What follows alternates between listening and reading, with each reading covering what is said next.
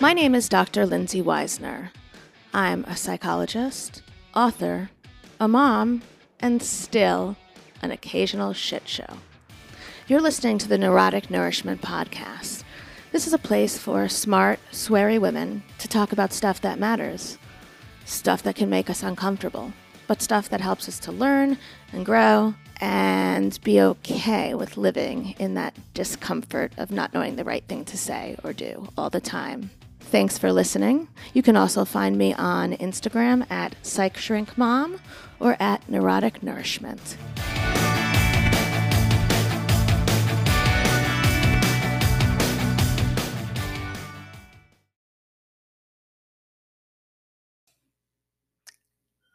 Darius Baxter is a badass in all the good ways.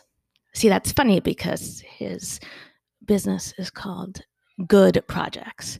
Darius is the CEO, and he has made a vow to get 500 families out of poverty by 2030. And he thinks he's selfish because he enjoys giving to people. He enjoys empowering the impoverished community of Southwest Washington, DC. And he enjoys paving the way for children in the projects to find a way out of this pattern that they were born into. In 2016, Good Projects began summer camp to keep children off the streets and out of harm's way, as guns and bullets appeared to be everywhere that summer. And just think of where it must be now. They employed older teens as counselors to work and mentor these campers, or dreamers, as they like to call them.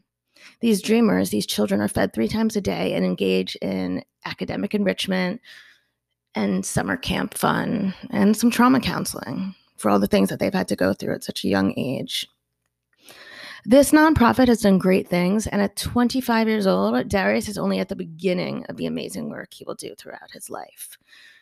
For more information on how you can help, visit www.goodprojects.org and be sure to follow Darius on Instagram at Darius Baxter or at Good Projects DC, and on Twitter at Darius I Baxter. Darius, thank you so much for agreeing to talk to me today. I'm very excited. I also did a thorough job stalking you. I also went all the way back to 2015 and saw what you wrote about being Black at Georgetown. Wow, you really dug deep there. Yeah, well, guess what? I have my Georgetown diploma in the corner over there because I went there too. So I'm actually sitting in the Georgetown Venture Lab right now. Are you? Yeah. Where is that? So where is it on campus? Because it wasn't there when I was there. No, it's off campus. It's, okay. It's literally the closest building to the White House, 14th and G. Oh, nice. Okay. So we're just calling it Georgetown Venture Lab because? Because Ted Leon just wanted to call it Georgetown Venture Lab, you know? Sure. But no, it's a space that's occupied by solely by Georgetown entrepreneurs. So it's about, pre-COVID, it's about 40 of us in here. And so that space was there before? Like that was something that was established? It's been around about 2 years now. Okay. So then I don't feel so bad. Well, I graduated in 99, so you probably weren't born. Were you born? I was born in 99. Motherfucker. Okay. That's embarrassing. That's what Eminem was popping. Yeah, that's what I hear. It's funny, it was a long time ago, and yet some things have changed and some things haven't. Like, I definitely, first of all, I interviewed a comedian, Von Michael, recently, and he's the one who was like, you know, you should talk to Darius. Von is great. He's really great. He's really nice, and I liked him a lot. And so we talked about, like, comedy now versus comedy then, and like when we all thought things were fucked up 2 years ago, and then they really got messed up. But so when I started looking into what you were doing, it's incredible. And I really want to know, you were, of course, the CEO of Good Projects. Does that stand for anything? GOOD? Or is it just, okay. I'd be a rich man if I had $1 for every time somebody asked. Really? Okay, then I feel better because I thought, it was a stupid question, and like, nah, because I thought maybe the G was for gentrification, and then I wasn't smart enough to do the others, the other letters. So I gave up. Nah, the good is just simply comes down to, like, we all have this responsibility to go out into the world and try to do as much good as we can. And I like to think that man makes plans and God laughs. And when we were deciding the name for Good Projects, you know, where we are right now as an organization isn't where we were when we started. Right. It was literally just, hey, we want to go out into the world and just do good projects. Like, we were in the nonprofit space, and that was really our impetus as 22, 21-year-old guys, just like, let's go out and do as much good as possible. Yeah. And now, look at where we are now, and we work in the largest housing project in Washington, DC. Yeah. And it's almost ironic where it's like, damn, what does it look like to turn this, like, place that has been historically underprivileged into a good project? Right. It's a good zone, you know? So. Yeah. I did an internship in Anacostia when I was at Georgetown, and you know, I had no idea what I was working at St. Elizabeth's mental hospital, and I had no idea what I was getting into, but like, yeah. It's a different world where, like, there were people that were in the hospital, in the psych ward, because basically they had a feud with their neighbor, and the neighbor was like, well, I'm going to Irwin Act you and tell them that you're a danger to yourself or others. And then you have to go to the hospital for up to 72 hours. And it was like, yeah. It was very shocking. And it was like a whole different set of rules, I guess. Like, it's still, people can't believe it when I tell them this, like, this was a way for, like, to, you know, revenge your neighbor. And it was probably, well, certainly more peaceful than anything else, but like, it was a mess in 99. So I can't imagine what it's like, you know, yeah. Now. And I know you've managed to really make a difference. I saw on the goodprojects.com website that the goal was to get 500 families out of poverty by 2030. Yeah. That's amazing. How do you do that? And how do you do that now during COVID? Man, I get asked that question also all the time. Motherfucker, I want to say something interesting, but I can't. Okay. Nah, I'm not saying that to knock you. I'm just saying it's like every time I get a little pushback on my response, because when you look at Good Projects, I think people look at us through the traditional lens of philanthropy, where it's like, you know, what's your silver bullet to solve these issues that have stretched for generation and generation? And my answer is always simple, is that, you know, we treat the youth and families that are within, yeah, our organization and that we're blessed to be able to have them. We treat them like family. We all got people in our lives, whether it's brother, sister, cousin, uncle, you know, mom, dad, you know, that, you know, are going through stuff, that may not be struggling with mental health issues like you experience it when you're working at St. Elizabeth, but, you know, maybe struggling with getting a job, or sure, maybe struggling to pay their rent. You know, we got a lot of people that are the working poor in this country. And when we have those types of folk in our family, we rally around them, we support them. We may be a little upset, you know, they calling us every month for something. You know, we all got that person, but we help them. Right. And then there's no greater joy than to look up maybe a year or two later and see them on their feet doing well. And how we've approached philanthropy and the work that we do with the projects is the same way. It's like, something that one person needs might not be the same thing that another person needs. Who am I to come into a community and say, all right, we're rolling out this one program and everybody needs to enroll.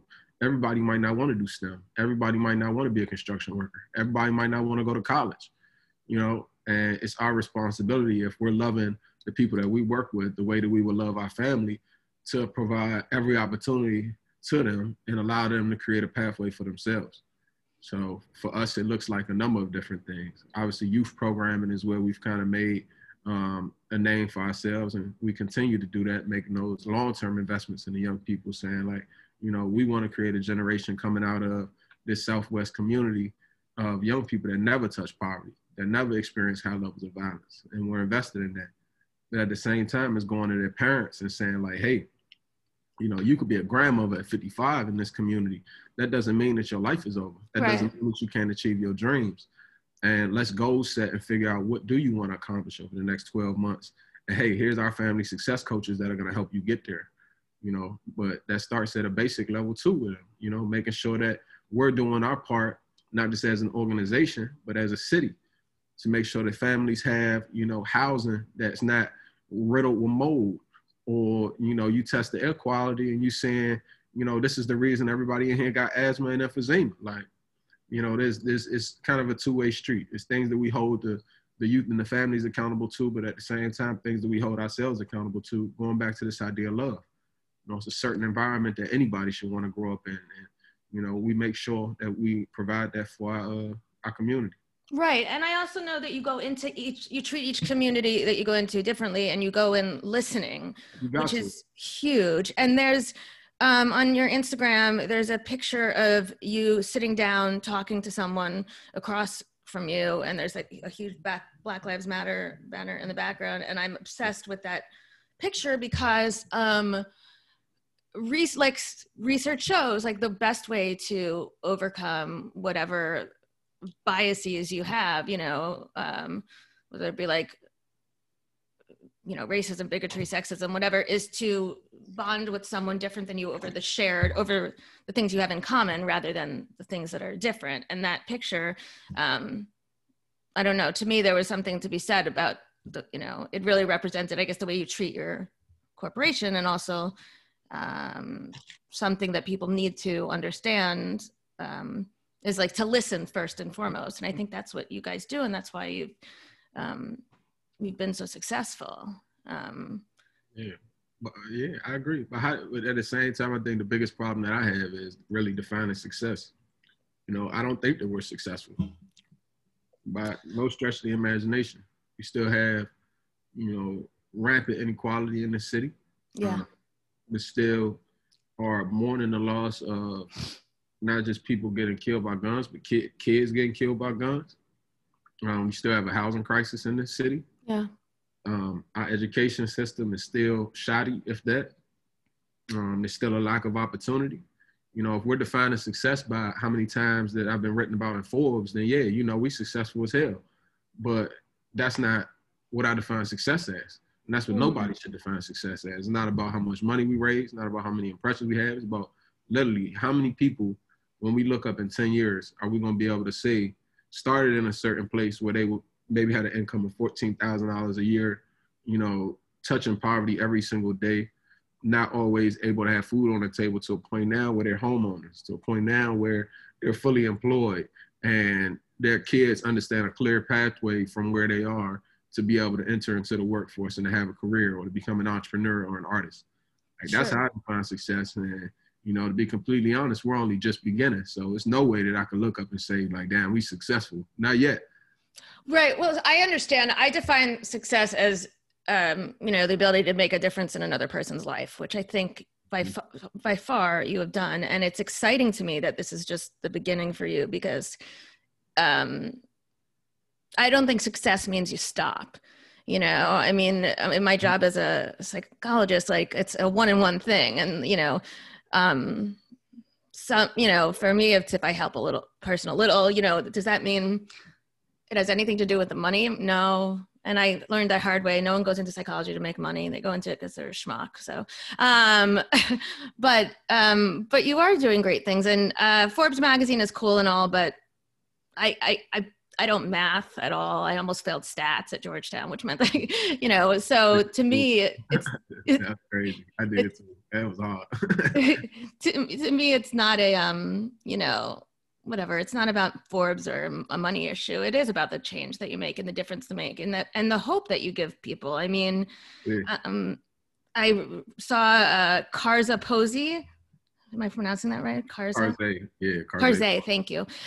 Who's 13, and you guys set him up for like a fashion company, the Respect brand, and that now, like, that's success. That's making a difference, and bringing hope to others the same way I think your story and that of, you know, your two partners, Danny and Troy, also brings hope to others. It's a success story and an honest one. You know. Yeah, no, 100%. I think that, but I think it's exactly what you're saying around Karzai. I operate from this practice where, you know, somebody else might have said it, but I coined it as giving. This being a believer. Like the Bible always talks about, you know, give without asking for anything in return. You know, if your right hand gives, your left hand shouldn't even know what it is, you know. But most importantly, the more that you give, the more you receive. Every time you put something out there, you know, you're just planting a little bit of seed. Right. That's going to come back to you tenfold. So I think growing up in the household that I grew up in, you know, having a mother that's a teacher, having a father that's a police officer, grandmother working in the church, grandfather driving a bus, you know, like everybody in my family, social workers are doing something, you know, like it was always inevitable. Like you gotta, became a way of life, like to serve. And I saw how that was reciprocated, not always in money and monetary value, but just the amount of love we had for one another. Yeah. So now here I am as an adult, you know, particularly now, you know, transitioning into manhood, and I'm a living testimony of that. You know, look, even the blessing to be able to be on your show today, you know, for people that I've never spoke to before, to be hearing about the work that we're doing. You know, it's great to be able to come on the, I joke about Forbes, you know, but it's great to be able to come on these spaces and talk about the work, but none of that would be possible if it wasn't for the guys like Karzai. They're the success. You know, I give in the hopes that the more that I give, you know, the more blessing that's going to roll back. And they do. Yeah. Everything. I'm a selfish giver, and I own that. You know, I'm a selfish giver. What is a selfish giver? Because there's no greater joy than to give. Oh, okay. Like when you helping, when I'm helping out Karzai, you know, and here's the thing, you gotta be, there's a little spark, you know, it's like the only way you can really be is a selfish giver, because if you give with a sense of like disdain or, you know, a lack of gratitude and the ability to serve, then you will end up messing up your blessings in a way. Like where I give with a servant's heart, like, it's no greater joy to be able to sit down with a young man or a young woman and be able to help them. It's no greater joy than to have some extra money in my pocket and be able to, you know, give it to the guy in front of the store, or we're working on the school in Africa. You know, I'm self-funding that. You know, we're doing a lot of the projects now. We're standing up a Purpose Party. That's money I'm putting out of my own pocket. You know, like, there's no greater joy than to be able to do these things, because time and time again, when you work with the right reasons, when you operate with the right intentions, when you lead on with love, like God gonna come back and he gonna sweep you off your feet and say, like, God damn, brother, like, thank you for having faith in me. Like, you know, I think that's a little bit of what our generation lacks, but, you know, I hope to be a living testimony of it. It's like when you go out here and you operate with love to try to help people, like everything works itself out and you become the richest person in the world, like, and you don't even recognize it because you're so in the middle of it, you know? But it's so nice to hear, like, we're living in such angry times, you know, like, and angry over stupid things. Like, I mean, I just, like, there is an anger that is, you know, acceptable. And then there's the idiots on my local Facebook group that are arguing over, like they could say the same exact thing and they'd still fight each other about it, rather than like a bigger picture, or, you know, people that were refusing to wear masks because it was this claim that it was against our constitutional rights. And you know, I feel like we're generating our own things to get angry about, and so it's so nice to hear you know, speak of the love and of the giving and of, yeah, you know, well, that connection. Well, anger, it's nothing wrong with anger. Even Jesus got angry. You know, I don't know if you know about the story about Jesus coming to church, he flipping over tables, cursing out people, you know, like, yeah, anger isn't necessarily the sin. It's what that anger leads to that becomes the sin. Like, you know, at the end of the day, people have a right to be angry. This country is not in the place that it's supposed to be. Like, you can't preach a concept of the American dream and provide everybody the opportunity to do it. You know, we just did a dream, and I think that whole experience for me was more of a research study to listen and learn more than anything. And you know, it was like straight down the line. Half the people think the American dream still exists. Half the people was like, not a moonshot. You know, and at the end of the day, if I'm somebody, take the kids that are growing up in the community that we growing up, that we work in Southwest DC, mm-hmm. Here they are waking up every single morning, just literally before they ever leave the house, looking around their home and seeing mold, looking on that floor and seeing rat feces and cockroaches, and then walking to the refrigerator, opening it up, and seeing that there's no food. But then they go and knock on their mother's door, and she may have been working, 12, 14, 16 hours the day before.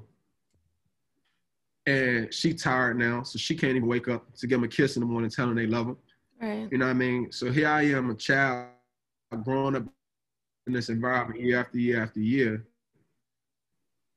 And then when I go out, when I turn 50, and then I turn to the street, so I'm angry. Right. And then everybody gonna say, like, what's wrong with that kid? There's a lot to be angry about. And that's an extreme situation that's happening here in the Black community in DC. Right. But take that story and translate it to whatever community, whether it's Appalachia or Arkansas, here in the country, people are living these experiences. And then when you do have somebody like, the leaders that we're seeing that are coming in, stoking the flame, saying, hey, I'll be your savior from these experiences, people are like, hell yeah. And they're also giving them permission to be angry where everybody else has told them you have no right to be angry, or why are you upset, or, oh, you need to go see a psychologist or a therapist. Like, people have a right to be angry. I'll be the first one to say that. But people in positions like me, people in positions like you, people in positions like our elected officials and our thought leaders and our business leaders, we have a responsibility as people that do have privilege and do have power to work constantly to try to make this country more equitable.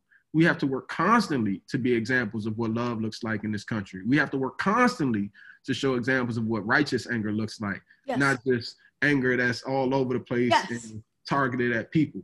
Yes. Not the people that's the problem, it's the systems that we have to work against. I agree 100%, and I was not by any means saying that people didn't have a right to be angry about some of the shit that is going on, and I'm very angry. That's not what I'm talking about. I'm talking about the pettiness that erupts because this climate is so charged, and so, people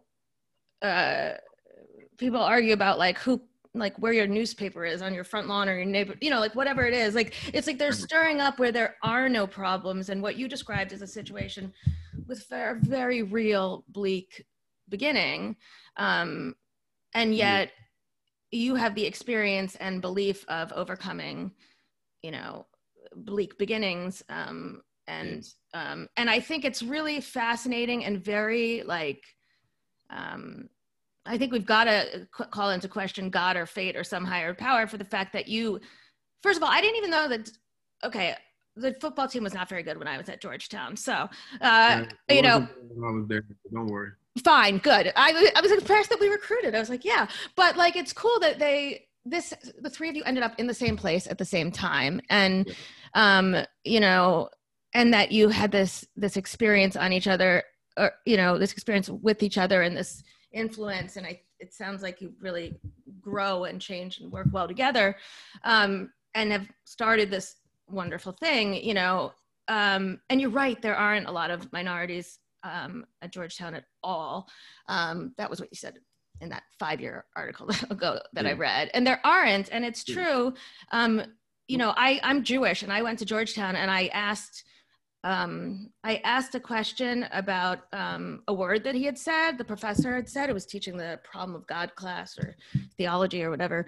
And I asked, and the teacher goes, oh, I guess you don't go to church much, and laughed at me. So I was the joke. And, I didn't realize that I was a minority until that moment. And even then my one moment of discomfort was not really, and it wasn't even discomfort. I just thought he was sort of an ass for just assuming that, I guess I didn't realize what I was getting into, to be honest. Like, at the time they were touting a 10% Jewish students rate, which is only true if you count the medical school and the law school. So, cause I think, the undergraduate is largely very homogeneous. And that being said, the connections are fantastic there. And you managed to, to really, God, I can't imagine how you guys, applying for a government grant is a lot of work. And that's what kicked the, that's what got you your first, your first dip. And I think I heard you say, on another podcast that on a whim you applied for the government grant. And I just started laughing. I was like, on a whim? That takes a lot of work. It's really complicated. Like you downplay it. You downplay all the hard work, you know, and also. That's feedback I get often, you know, but it's just understanding that. And my mentor right now will shoot me in the foot for saying this, you know, but I just understand where my blessings come from. Like, first and foremost, I'm a king. I operate every single day in that way. I know what value I bring to the table. I know how hard I work. I know what my desk looks like right now, and I need to get this stuff off of it. But I can see it if it helps. But at the end of the day, I'd be remiss to say that God's not playing favorites out here. You know, I tell my staff, and early and often as I can, I was talking to him yesterday in our meeting, is like, guys, like, I don't know about y'all, but anybody on this team needs to be operating like we've been divinely chosen to do this duty. You know, we've set out to do an audacious goal, which is to create a model. Our mission is to move these 500 families out of poverty over the next 10 years. Our vision is to create the model to move entire communities out of poverty at scale. That's something that's never been done before. Yeah. So to set out with that audacious of a goal, you got to be tapping into some higher power. Yeah. You know, I'm a young black man that grew up in crack era Washington, DC, whose father was killed in his childhood home, who experienced poverty and homelessness. And I'm sitting across from you, and I get to wear sunglasses every single day. And I'm wearing shorts right now, you know, in the office that I pay the rent for, with my assistant sitting next to me waiting for this to end so that we can work out what we're doing next. You know what I mean? Like, God is good. You know what I mean? Like, yeah. God is good. So, yeah, the hard work is one thing, but, you know, shoot, like, I'll be damned if I sit up here and tote my greatness. It's going back to the selfish giving. Yeah. And even you talk about the anger. I think that part of the reason that we're so angry right now is because we put so much of this pressure on ourselves to be great. It's like, I got to do something. Like, I got to go out and, you know, I got to be the smartest. I got to work the hardest. I got to go find this. I got to do this. Da, da, da, da, da, da. And even take the spirituality out of it. It's like this understanding that we're not dependent on a higher power, let alone each other. Right. Like, and my ability to be dependent on a higher power makes me more freely to be able to be dependent on other folk. So I'll be damned if I ever sit up here and say that I've had a level of success. No, because nothing I've done has been alone. You know, I will hope that message, it comes out in this conversation for the young entrepreneur, for the, you know, the upstart, the person that's maybe switching, maybe even somebody that needs a little bit of hope and it ain't got nothing to do with business. Like, sometimes you just got to bring it all to the stage and be like, hey, this is where I'm at with it. Can somebody help me? And you'll obviously realize along the way that there's usually people that are conspiring for your greatness, not for your downfall. Yeah. And I think that I realized that secret early on, and like, here we are today. Yeah, which is amazing. You said take faith out of it, but I have to think that your faith in God is a part of what, I guess, kept you strong, made you strong, you know, something to believe in and look forward to. Do you think that, you know, I mean, listen, connections with the church or whatever religious organization are very common in like resilient children or resilient adults as they grow up. So, you know, it's a huge part of one's success is this connection and this belief that you're part of something larger than yourself. Yeah, 100%, you know, 100%. But, you know, the same way I can sit up here and tell my testimony about like, where I am now, you know, career-wise, I may be only a few steps ahead of where I was, you know, 12 months ago. Joy-wise, I'm a mile ahead. Like, and that came from, like I said, I can sit here and tout the successes of, you know, my faith now, but coming out of a place like Georgetown, you experienced that. You know, it was a very homogeneous environment. Yeah. And it was an environment in many ways that tried to break the kid down. Yeah. You know, tried to make me not be confident. It introduced me to certain things that, you know, I know my mother wouldn't like, you know, and I carried a lot of that with me, not only for those 4 years, but the years after. And I really hit a point where I was down. I was down bad, like, and not just like, oh, you know, I shouldn't be out here like drinking, or I shouldn't be out here doing this or that. Like, hell, I want to kill myself. Like, wow. I'm down bad. To the point that I actually, like, I dropped everything. Like, I like Dave Chappelle did and went to Africa for 2 months. Like, but spending that time away helped me to find myself and helped me to reconnect with, call it the creator, call it God, call it faith, call it what divine energy, call it whatever you want to call it. But that thing inside of me that drives me, and it's that light and darkness. I reconnected with it, and I came back with this new energy, like this new, I call it confidence. You know what I mean? Like, yeah. If I can make it through that valley, like, and one that I created for myself, like, I can make it through anything.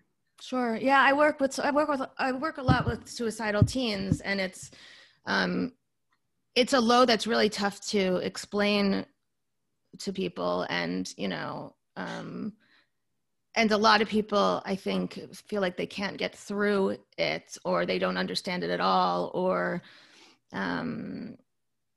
you know, my community was plagued by a bunch of suicides last year, which is why I ended up working with suicidal teens to try to prevent that. And so I also think there's something about hearing that, you know, you can get yourself back up. I don't think everyone has to Dave Chappelle it to Africa, but valid, fine. It sounds like an amazing experience, but and it's funny because you're right. Forbes magazine story is much glossier and prettier, but the real world isn't always so pretty. And I think that's, you know, I think you're very honest and true to yourself and vocal about, you know, about who you are. I do think it's funny that you're talking about Rosh Hashanah, because it's not like on your Instagram, because it's not on my radar yet. Give me a couple of weeks. Like, you know. Yeah. One of the greatest, even going through that experience, being able to put together a beautiful piece of content like that. I partnered with an organization called Jubilong. And it sounds wrong, but I'm sure it's a good thing. Like, oh yeah, nah, no comment. Okay. But, you know, it's not as widely known about me. You know, I have a small production company, and we do some socially conscious content for some higher end clients. And so they tapped me. They was like, you know, can you come out of retirement for a week and do a piece of content for us around Rosh Hashanah? You know, it's coming up, blah, blah, blah. I was like, y'all know I'm not Jewish, right? Okay. I think they knew probably, but yeah. They were like, yeah, we know you're not Jewish. But, you know, we like your style of production. Can you please do it for us? You know, we try and raise money for different people going through struggles in this moment of time. Like, you know, cool. And that concept came together. But I think one of the most important things in shooting that was just the responses that people were giving, you know, and where Rosh Hashanah is this high holiday around forgiveness. Most people that sat down, if not all of them that sat down, said that the number one person that they need to forgive is themselves. Yeah. And for a variety of different reasons. You know, you had a young woman that needed to forgive herself because she had left Arizona to pursue her career, her dreams, and her family kind of gave her a lot of shit for that. And she carried that weight for years, even to this day. She started breaking down crying. She's like, she needs to forgive herself because she made the right decision, regardless of what her family says. All the way up to another person came and was talking about the forgiveness that they need to provide themselves for being sexually assaulted, because they were blaming themselves for that experience. Sure. You know, that's a lot to put on your shoulders. As an individual? Yeah. Man, I consider myself a vessel. I pray for these. You know what I mean? Yeah. I pray. I literally pray for joy. I'm like, God, allow me to have so much joy that I need to give it out in bunches. You know? Right. Allow me to have so much wealth and joy and happiness that it overflows. I'm like a cup, you know what I mean? Right. So much to give. I've seen what the dark side of life looks like. So now I have no choice. I'm like, God, like, if this is where I can resonate with people, because I know it's no greater servant than somebody that's been through these experiences. Sure. I can't tell you exactly how you feel, but I can tell you how I felt when I was in a similar situation. and let's work through this together, because if you anywhere near where I was, then we got to work through this together. Right. You know, I mean, you can't do that by yourself. I promise. No, I know, but even, I mean, as a therapist, I know it's tough. I mean, you know, we say that we're like we're a container for people's emotions, which vessel is much prettier. But you know, it's still when there are still days when it's tough to be, you know, the container of other people's pain. But, you know, obviously it's something that comes naturally to you. No, it definitely don't come naturally. Oh, okay. Everything in life is practice. You know what I mean? It's not easy. You know, the things that we experience here at Good Projects, and that even I've experienced in my life, you know, shit is traumatic. Yeah. It's traumatic. But they say be careful what you ask God for, because he just might give it to you. Yeah. And when you set out into the world saying, hey, I want to solve some of the biggest inequalities that our country has seen in its history, or the world has seen in its history, you will see some dark shit. Yeah. I mean, Mother Teresa, we always see the pictures of her smiling, like, you know, happy as hell, you know, but, you know, she saw some dark stuff. Yeah. And the thing is, the same way I talk about, you know, calling on the Lord, you know, or calling on the higher power when I need that energy. Same way sometimes on them dark days, you know, when we lost a kid, because we've lost kids to gun violence. You know, Davon McNeil, another example of a young man, you know, he used to be in our program. I don't know if you guys are familiar with the story of Davon McNeil. I am not. Can you tell me? A young kid in Anacostia, ironically, he was on 4th of July walking home to get a cell phone charger to go back to a cookout, and was shot by a stray bullet. You know, a kid, no more than 12 years old. That's awful. Kid, you know, yeah. But, you know, when stuff like that happens, you have one choice. You can either let it knock you out, or you got to roll the punches and be like, you know, this is even more reason why this work is important. Right. I agree. And I also like the idea that you're creating a better tomorrow for these kids. You know, I like the fact that you're starting with the kids, and that it's, you know, it gives them the possibility, and maybe with the eventual goal of hopefully changing that inequality, or, you know, homogeneous, you know, Ivy or near Ivy League education. It's, you know, and I think it starts by example, and that's what you've done for these kids. Yeah, and you know, perfect example of that is I'm on a conversation yesterday. I do some work in real estate as well. Okay. Wasn't expecting that. Sorry. It was just random. Okay. No, I own multi-unit buildings and work with the Department of Human Services here in DC to transition mothers that are living in homeless shelters back on their feet. And I'm having a conversation yesterday with this guy that I want to invest in my next project. And I told him straight up, you know, I was like, this is a for-profit venture. I'm letting you know, yeah, it's going to be a lot of social good. I invest most of the capital back into the project. But at the end of the day, I'm trying to build wealth for myself and for you. Yeah. And what I'm doing in the real estate space. And he was like, I appreciate the candor. And I was like, yeah, you know, to be honest with you, my brother, I have, he had asked me to start the conversation, how I was doing. And my response was, I'm thriving and I have no choice but to be. And I brought it all kind of full circle when I was telling them about the work that we do in Southwest. And I said, who am I to go into this community every single day and challenge youth and families that have been living in poverty for generations to think bigger than their own expectations of what the world has provided for them, if I'm not doing that in my own life every single day? Yeah. If I don't wake up every single morning and see myself as a king, if I don't wake up every single morning and picture the day where I got my 20,000 square foot mansion, you know, with my kids running around going to not just like pseudo Ivy Leagues, but, you know, all of them going to Harvard, and I'm eating sushi for breakfast, lunch, and dinner. You know? Wait, now Georgetown isn't good enough for us? Come on now. And I'm just saying. I know. I'm shooting for the stars here. I'm shooting for the stars. You know what I mean? You know, nothing wrong with Georgetown. Don't get me wrong. There's nothing wrong with Georgetown. I love the school. But like, I have to manifest that in my own life every single day. Yeah.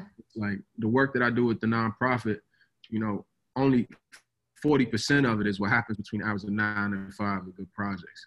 Right. The other 60% is how am I becoming an example for the kids and the families, so that when they go on falls, when they turn on the television, which happens, and they see me, and then I'm back in the neighborhood with them, they like, Mr. Baxter, you was just on television. Right. I was like, hell yeah, you can do it too. And you heard me, I was over there talking about you. Like, you know what I mean? I seldom I come on, you don't never hear no interviews of me. I'm talking about, you know, look at me, I'm the greatest, I'm fly as hell. Like, no, it's like, look, let me tell you about these families and these kids. They need to know that somebody is thinking about them, somebody's talking about them, and that they can look at young black men like myself and say, damn, like I can be that kid. Yeah. Like I can be him. Yeah, we have the same problem in schools. There aren't enough, I mean, depending on the community, obviously, but like there aren't enough, children need to see teachers that look like them. They need to be inspired by, you know, like they need to know that they can be in that place also. And so it's, you know, it's true. I mean, I think what you're doing is absolutely amazing. And I guess, you know, listen, one more question, and this is not a simple answer, but like, how do we fix things? I mean, you're obviously doing it from, you know, from the at-based community level. And, you know, what does someone who looks like me, how do I contribute to fixing things? Yeah. I think it would only be right to end this kind of like on kind of the same tip that is carried. I think it's a basic rule for living, and it's across whether you're Christian, Catholic, Jew, Islam, Hindu, Buddhism, whatever. It's this basic concept is paraphrased in different ways. Like love your neighbor as you would love yourself. Yeah. And again, I can go into the philosophy of, you know, philanthropy and, you know, programming and all this stuff. You know, that's not going to be the biggest takeaway. If you want to donate to Good Projects, you know, go on our website. You can look at our whole philosophy. Go to goodprojects.org. I don't think that I'm not here on this earth to preach about the basics of philanthropy. I'm here to talk about love. Yeah. Right. And I think what's missed in that line, you know, love your neighbors, you will love yourself. Treat your neighbors, you will treat yourself. We look so much at the neighbor, like, oh, you know, I got to treat them better. No, the first thing is, you know, as you love yourself. Right. So you ask, what can you do? You're right. If you don't love yourself, you're not going to be able to love someone else. And exactly. And a lot of times when we're pointing a finger, it's at someone else. It's related to our own self-love or lack thereof. Exactly. Yeah. Darius, thank you so much. Don't worry. I will plug the, you know what, out of... Good Projects and all the other things that you're working on, and I do hope that my listeners go to goodprojects.com and .com or .org? .com. .org. Sorry. .org. Goodprojects.org and donate, and thank you so much for doing what you're doing and for making a difference. Thank you. This stuff like this is going to blow up. You know, you're a great host, very witty. I love the comedy. Sorry, the comedy's an accident, but...